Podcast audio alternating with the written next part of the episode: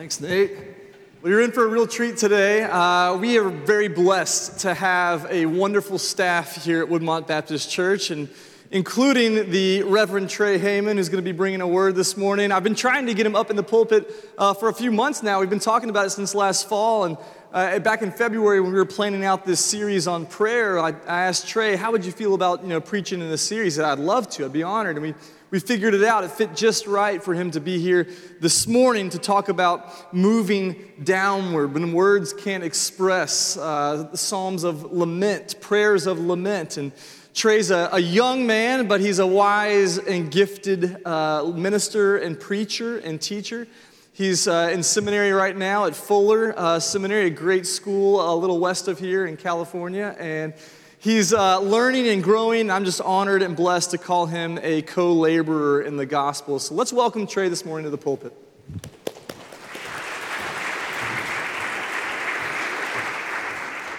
Well, thank you, Nathan. That was a great introduction. It's hard to follow that. Also, hard to follow a very cute baby dedication. But I hope that this doesn't kill the mood. Uh, but I'm excited for what God has in store for us this morning. Uh, if you haven't been with us this month, we've been talking about prayer and the amazing power of prayer. There's nothing like prayer to quiet what is going on around us so that we can focus in on God. In all seriousness, though, this prayer is about the easiest way to get a whole group of people to be silent. All you got to do is ask, Who wants to pray? And all of a sudden, it becomes basically a game of quiet mouse where people try to wait out each other for a game of awkward silence. Great pro tip if you ever need that. And there's a lot that goes into why people might be hesitant to pray. Some of us don't know what to pray, but thank God we see in Romans that the Spirit of God intercedes with us for, with groanings too deep for words. In other words, if we are believers, the Spirit of God prays for us when we don't know what to pray. For others of us, not knowing what to pray might not be the reason. Sometimes we just forget. Other times it feels like we're praying into thin air, really. If you watched me walking around and praying, you'd probably think I was crazy, and I probably wouldn't argue with you too much about it. Some of us, though, have been praying and asking God to move in powerful ways, but have not seen Him answer our prayers. And so when we pray, we wonder if He's even there. And a lot of feelings like that go into prayer, and why or why not we might be comfortable doing it. Those of you that know me well know I feel very deeply. If you got a chance to come to my wedding back in December, you got a chance to experience that firsthand. I'm pretty sure I started bawling my eyes out before the bridesmaids made it down. Uh, and I'm not talking like a cute cry, I'm talking a straight up ugly cry. It was not great, and the pictures are pretty, pretty rough. I mean, snot, tears just falling down my face. So I, I feel a lot, right? And it's acceptable for a guy, a guy to cry at his wedding. It's not acceptable for a guy to cry when his feelings are hurt or when he feels alone. It's not acceptable for someone to cry when, especially when you don't know what's even going on or why the tears might be coming. Well, I've been there many times in multiple places at home, with friends, with people on vacation. All of those places wondering when God would step in to help and do something about it. And when this happens, you feel like a little kid afraid in the dark, waiting for his parents to get home trapped in your room alone. And as soon as you start to understand, okay, my parents are going to be home, you hear a storm start raging outside. And you know logically the storm's outside, but it feels like the storm's inside, and you hear the creaks in the hardwood, and it feels like the, someone's in your house and they're coming to get you, and you don't know when they're going to come to get you. Well, if you've been there, you're not alone. As a guy, I feel the tension of wanting to have it all together and be tough and strong, but at the same time recognizing that God has wired me to feel deeply and be moved by compassion. And honestly, it's an act of faith for me to say, to not say that I feel too much because God has wired me that way. Today's message was birthed out of dark nights like the one I described, both for me and for the psalmist. And maybe some of you are in the midst of your own dark night where you feel trapped or you wonder if God's even there. And I hope this can shed some light on that for you. Maybe others of you have gone through a dark night. Maybe others of you will go through a dark night. And I believe that there are people in this room who have simply suppressed those dark nights internally and have led them to a place where they feel numb. And to get what God has in store for you today, I believe that some of you are going to have to plunge into the depths of those dark places in order to see that God is in fact there. And as you do that, I don't doubt that some painful things might resurface. But my hope is not in your emotional response. My hope is in Jesus. And I believe that through him we can find hope not merely by expecting that the pain will end, but can find hope in the pain and while we feel pain. Because while our emotions are constantly changing, our God is constant and he is good. He is the solid rock on which we stand. So, with that fair warning, I want to invite you to ask God to enter into the dark places of your soul to show you where he can be found in the midst of them. If you're able, join with me and stand as we read Psalm 42 and let the word of God speak to us. As a deer pants for flowing streams, so my soul pants for you, O God. My soul thirsts for God, for the living God. When shall I come and appear before God? My tears have been my food day and night, while they say to me all the day long, Where is your God? These things I remember as I pour out my soul, how I would go with the throng and lead them in procession to the house of God with glad shouts and song of praise, a multitude keeping festival. Why are you cast down, O my soul? And why are you in turmoil within me? Hope in God, for I shall again praise him, my salvation and my God.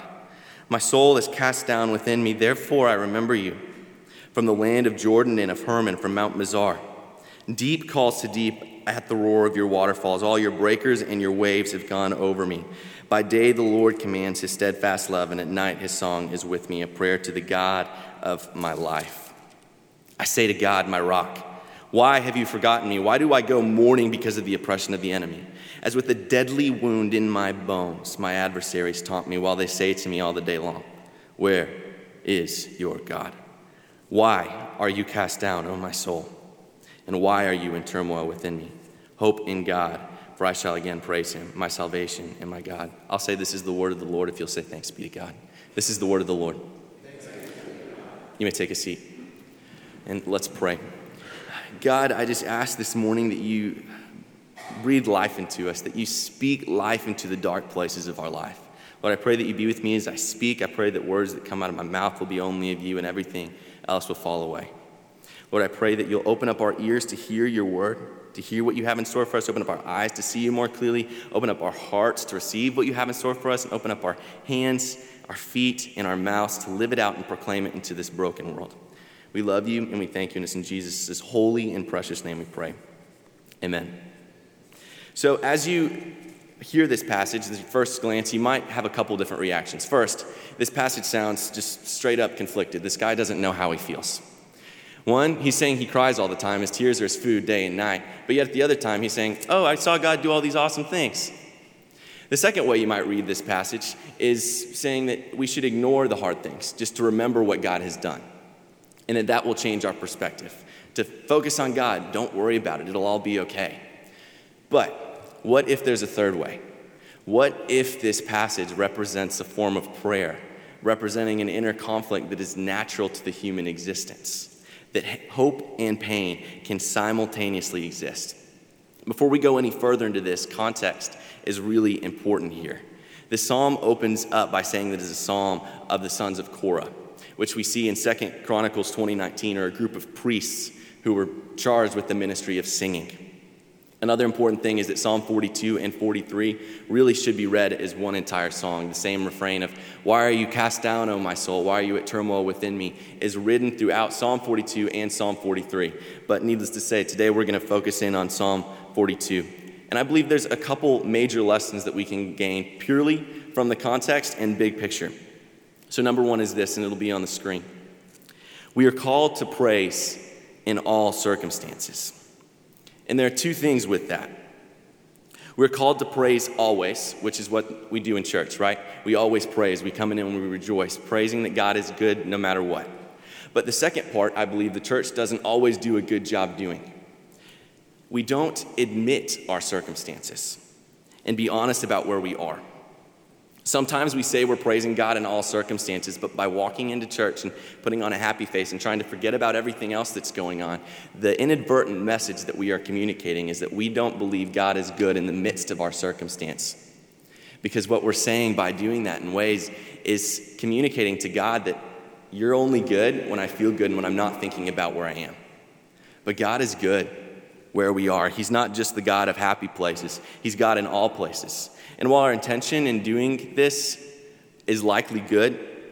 To say, God, you are bigger than my struggle, ultimately, what we do here by ignoring our circumstances is to indicate a belief we can't praise Him in our current one. And what we see in this passage is we see people who were charged with the ministry of singing, proclaiming verbally in song two things. One, that they're hurting, that they're in pain, that their tears have been their food day and night that they're in exile, that God feels distant. I don't know if you've been there where you wonder if God's even there, if you've prayed and asked God to heal someone and He didn't the way you wanted to. You've asked God to move and not felt Him answer. If you've prayed and prayed and prayed and felt like you never heard anything back, that's what this psalm is talking about. God, I keep asking you to show up, but you're not here. I just feel pain. Where are you? Why have you forgotten me? But the second thing they proclaim is that their hope is in God. So as there's this tension this sort of dance. So, hear this today just because we sing in church that God is good doesn't mean everything needs to feel good internally, or even that everything needs to be good externally in the world. Feeling good and, and hope are not mutually exclusive things. Me praising God does not mean I feel great. In fact, some of my most powerful worship experiences have been when I've told God, I don't know where you are. I've been praying and I don't feel like you're there. And then God did something amazing and showed me that, in fact, He was there with me and He felt with me. And what we do by singing is proclaim truth to our broken souls, like Job does in Job 13, 15, where he says, Though he, being God, though God slay me, I will hope in him. So if you're here today and you feel like God has been putting you through one thing after another that has hurt, we're still called to put our hope in God. What a tension, right? The psalm opens up with this very tension Lord, I'm thirsty, but I know you alone will satisfy. St. Augustine of Hippo said that our souls are restless until they find rest in you, O God. When we start to understand this, it starts to change things in us. My mom and dad are here today, and when I was in college, one of the times I got most upset with my mom uh, was when she made me get my wisdom teeth out on New Year's Eve.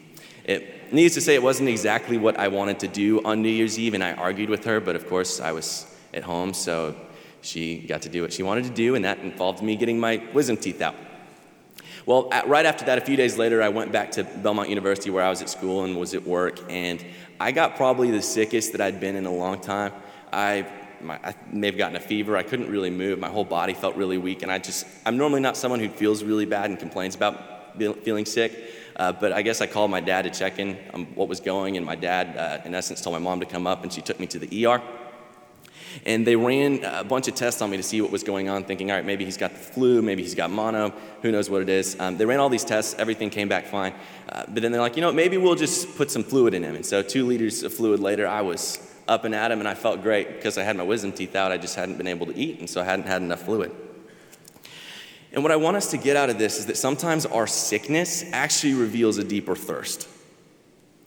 The things that plague us internally can go on to reveal to us a deeper longing that is to know God.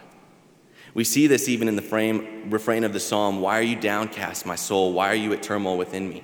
The Hebrew word used here for turmoil is a word that means to grumble or murmur, like when you're hungry.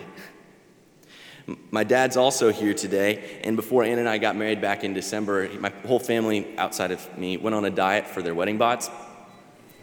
And my dad liked to talk about how he never really liked Pop Tarts except when he was on his diet. And for whatever reason, when he was at work, the thing that just sounded amazing to him was eating a Pop Tart. Don't get me wrong, Pop Tarts are delicious. But they're, in essence, straight up flavored cardboard when it comes to nutrients. They don't really do a whole lot for us.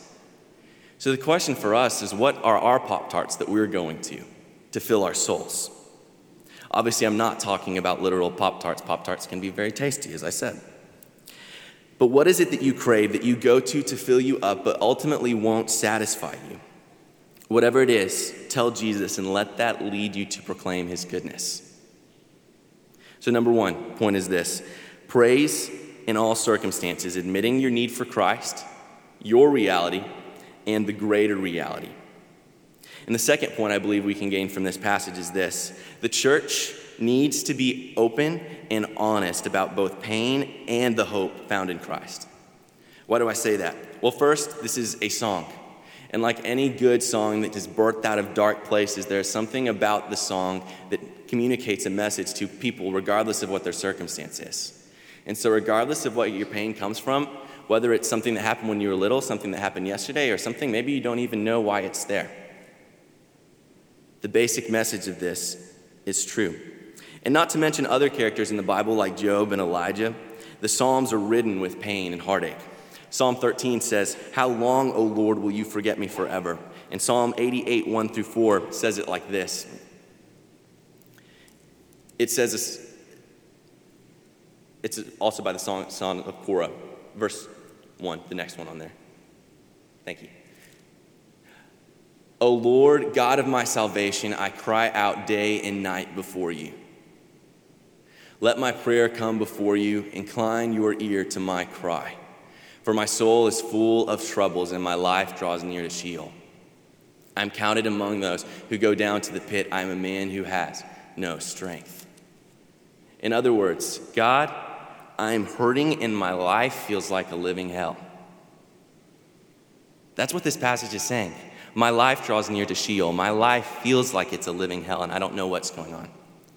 Psalm 22, David talks about feelings of feeling forgotten by God and forsaken. He cries out to him day and night and prays and doesn't feel like God actually answers him. He loses sleep over it, and he even goes on to talk about himself as a worm who is scorned and despised. And I don't know if you noticed this, but this is the signs of what most psychologists and psychiatrists would consider clinical depression. Why do I say that? Well, in fact, the Hebrew word used in Psalm 42 for downcast is a word that means to be depressed. And I know talking about depression brings up a lot of feelings. Many in the church don't know how to respond to it. Usually, it's those who have been there, who have walked closely alongside someone who has, who get it. Some of you might be in the midst of depression yourself, others of you might be in the future. Other people in this room probably have lost someone to the battle or almost lost yourself. And some of you are, have been there and are just thankful that you're not there anymore. And depression is a tricky and multifaceted thing with spiritual, physical, emotional components. But the reality is, it's a common experience. One in five adults struggle with mental illness. And about 20% of all teenagers, 13 to 18, experience depression before they reach adulthood or age 18. And between 10 to 15% suffer from the symptoms at any one time. Sometimes it's circumstantial, sometimes it's biological, sometimes it's spiritual, and usually it's a mix of all of these things. But maybe for you, your dark place doesn't look like depression. But what I want you to hear this morning, there's no place too dark for the Lord to enter into. Last month, as we were talking about the church, we sang this song called This I Believe, saying that Jesus descended into darkness and rose with glorious light. And what's to make us think that he can't do that with our souls? You see, we live in this great tension as followers of Jesus. If we've confessed with our mouth that Jesus is Lord, we have eternal life and hope and joy, life that begins now. Scripture says, Behold, the old has passed away and the new has come, and God is making you to look more like Him. Yet at the same time, the old is wasting away. As Christians, we simultaneously experience moving closer to death and moving closer to redeemed eternal life. With every passing day, we move closer to the reality that we here on earth will one day die. But yet, at the same time, we move towards the reality that our lives are hidden with Christ and we will get to be resurrected with Him forever. That's why Paul said, For me to live is Christ and to die is gain. And at times, Christians have this false idea of having it all together and thinking that that's important. We don't open up and share what's going on because we want to rejoice always, as Scripture calls us to do. And we don't dive down into the depths of our souls and hard things we've experienced because they're not worth, worth spending time in because Jesus has made us new. And He has made us new. And we should rejoice in that. But unintentionally, what we often do by ignoring these things is miss out on the overwhelming power of God. And it comes down to us not truly believing He is who He says He is. You see, Jesus doesn't just make life, He takes death and turns it into life. He wasn't simply born, he died. And then three days later, he rose again. The same God that says he can make beauty from ashes and turn what man intended for evil into something for good can do that with us. God doesn't simply demolish things, he's in the business of redemption. So, who are we to think that God can't do the same thing with the dark places in our souls? Because the same God who rose again from the dead, and this is the same God who offers to resurrect us, the same God who can turn our dark places into something beautiful. It's a paradox. His power is made perfect in our weakness, and by his scars we are healed. And I believe that by acknowledging our scars, God can heal us through our scars and can also offer healing to this broken and fallen world. That's the power of this. And you know, maybe for you, your act of faith today can be saying, Today stinks. And that's okay. Shoot, maybe the guy preaching started to bring up some things in your mind that you haven't been thinking about or you're hoping to get in church and just think about the happiness of following after God. But maybe God is saying to you today, I went down to the depths for you. Now you go down into the depths for me. Plunge into the dark places of your soul that you've been avoiding to see that, in fact, I'm there too, and that He's not done with you yet. Even when everything in and out you, outside of you, like the psalmist, is telling you that God isn't there, that He has left you or forgotten you, God is with you in your dark night. He hasn't left you yet, and He's not planning on it. There's no night too dark, no country too far, no valley too deep that the love of God cannot go. He has not left you yet, and He's not planning on it. And so maybe for you, maybe you've been sitting in a dark night too long and you've forgotten that God is there and just have been thinking how you're trapped in this room. Maybe the message you need to proclaim to your soul is to hope in God. And the word used in Hebrew here literally means to wait. Sometimes we think of hope as meaning that this will one day be over, but what does it look like to have hope in the waiting, in the meantime? We see God is in the midst of the pain with you. He enters into it with you and feels it with you. This is what it means when Scripture talks about God being Emmanuel, God with us. No one likes to wait, but what if God is found in the waiting and not just the destination? What if prayer is the journey to which we learn to see the Lord in the journey? Psalm 40 says it like this I waited patiently for the Lord. He inclined to me and heard my cry. He drew me up from the pit of destruction, out of the miry bog, and set my feet upon a rock, making my steps secure. He put a new song in my mouth, a song of praise to our God. Many will see and fear and put their trust in the Lord. Maybe what you need to do today is to remember that God is there with you in the waiting. And He hears you even if He hasn't responded the way you want Him to yet. Sometimes I believe God lets us go to the depths of our dark nights to show how nothing else will satisfy than Him. St. John of the Cross wrote a poem about the experience of feeling lost in the midst of the darkness and experiencing God in the midst of it. Oftentimes, at our darkest places, we lose the ability to find joy in anything. The Pop Tarts that used to satisfy don't do it anymore. We don't even enjoy them. And sometimes, for many of us, even in our worst, reading scripture and praying and coming to church doesn't even cut it. But God is still there, and He wants to use it for His glory. And if you let Him, like a good surgeon, He can heal you. It may take some painful cutting into you and some painful physical therapy afterwards. But God can use all of those things to make you even better than you were before and to also spark hope in others that He can take broken things and turn them into something beautiful. You see, God doesn't ask us to wait until life is beautiful and better to calm down in order to have a relationship with Him. He wants a relationship with each and every one of us in the midst of our circumstances, with whatever is going on. In the Gospel of Mark, we see this story of Jesus on the boat with his disciples. And while he's on the boat, a storm comes up, and the disciples, who are professional fishermen, start freaking out. And Jesus is asleep, so they wake him up. And Jesus just wakes up and says, Peace be still, and the storm stops.